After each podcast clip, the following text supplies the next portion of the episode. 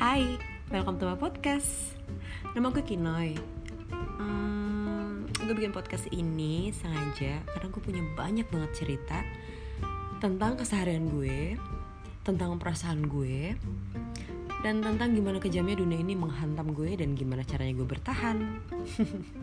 Gue kayaknya kekurangan temen Untuk berbagi Jadi gue gunakanlah Anchor Untuk menceritakan semua perasaan gue dan harapan gue juga salah satunya adalah nanti ketika gue tua, gue bisa mendengarkan lagi, bisa flashback dan anak gue bisa dengerin juga gimana orang tuanya pas masih muda.